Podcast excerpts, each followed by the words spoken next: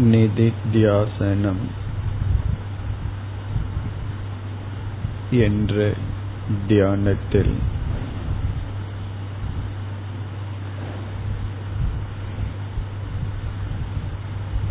மனதினுடைய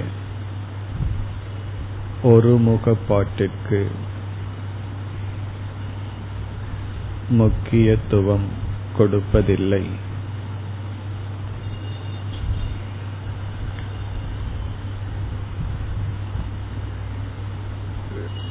சில சிந்தனைகளுக்கு கற்பனைகளுக்கும் பாவனைகளுக்கும் பெற்ற ஞானத்தை மீண்டும் சிந்திப்பதற்கும் முக்கியத்துவம் கொடுக்கப்படுகிறது.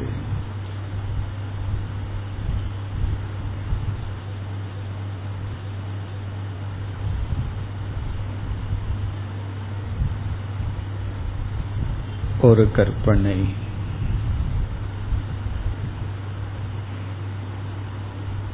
இக்கற்பனை எப்பொழுது வேண்டுமானாலும் உண்மையாகலாம்.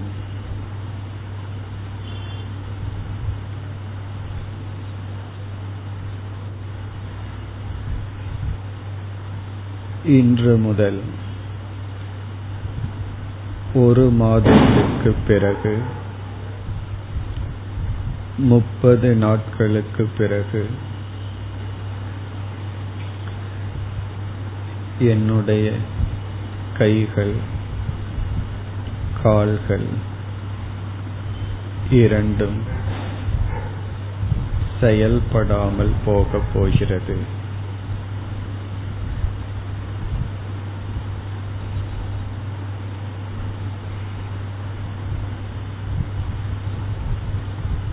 அப்படியானால் இந்த முப்பது நாட்கள் என் கால்களை எங்கு செல்ல பயன்படுத்துவேன்?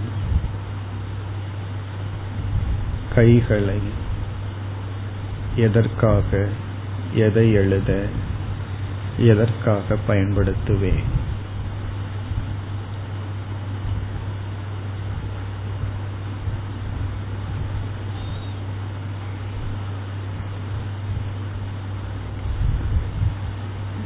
முப்பது நாட்களுக்கு பிறகு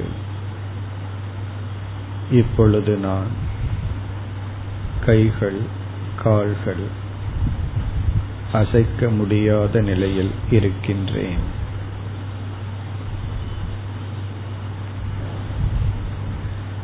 என்னை சுற்றி மக்கள் நடந்து கொண்டும் நின்று கொண்டும்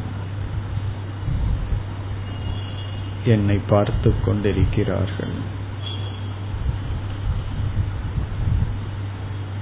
அந்த நிலையில் இருக்கின்ற என்னுடைய மனதை இப்பொழுது சிந்தித்து பார்க்கின்றேன்.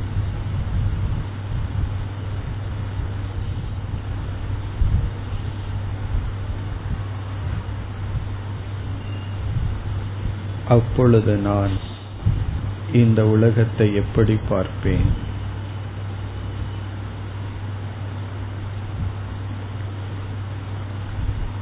நான் பழகியவர்களுடன் எப்படிப்பட்ட உணர்வுகள் எனக்கு இருக்கும் என்னையே நான் எப்படி பார்ப்பேன்? நான் தேடிய செல்வங்களை எப்படி பார்ப்பேன்? நான் தேடிய பட்ட படிப்புகள் பதவிகள் வாழ்க்கையில் அடைந்த வெற்றி தோல்வி. இதனால் எனக்குள் இருக்கும் கர்வம் தாழ்வு மனப்பான்மை உயர்வு மனப்பான்மை. இவைகளினுடைய நிலை என்ன?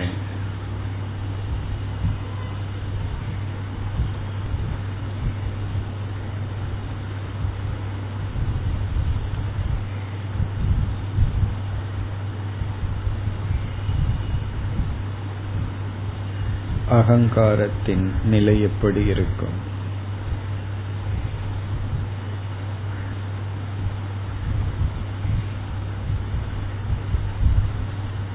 என்னால் எதையும் சாதிக்க முடியும் என்கின்ற கர்வத்தின் நிலை அப்பொழுது எப்படி இருக்கும்?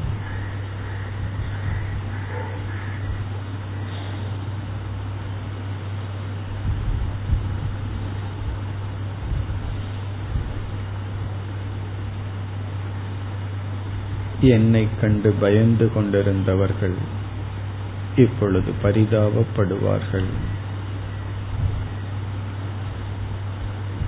நான் பலரை பயப்படுத்திக் கொண்டிருந்தேன்.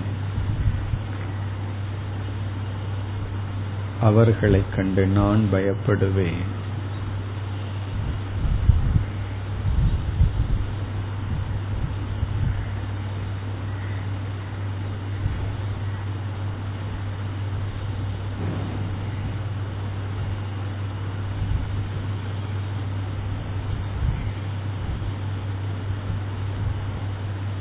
அந்த நிலையில் உலகம் என்னை எப்படி நடத்தும்?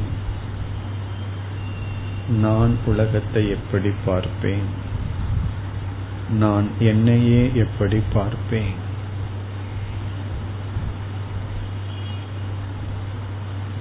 சற்று யோசித்து பார்ப்போம். சிந்தித்து பார்ப்போம்.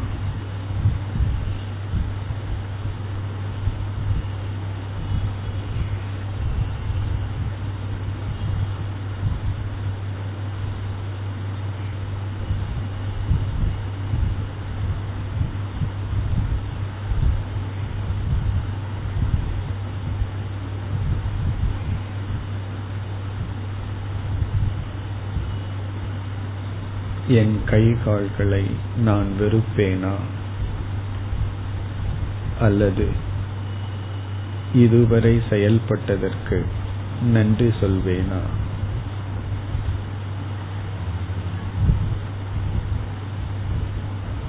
செயல்படாத என் கை கால்களை நான் வெறுப்பேனா? அல்லது இதுவரை செயல்பட்டதற்காக நன்றி சொல்வேனா? யோசித்து பார்ப்போம்.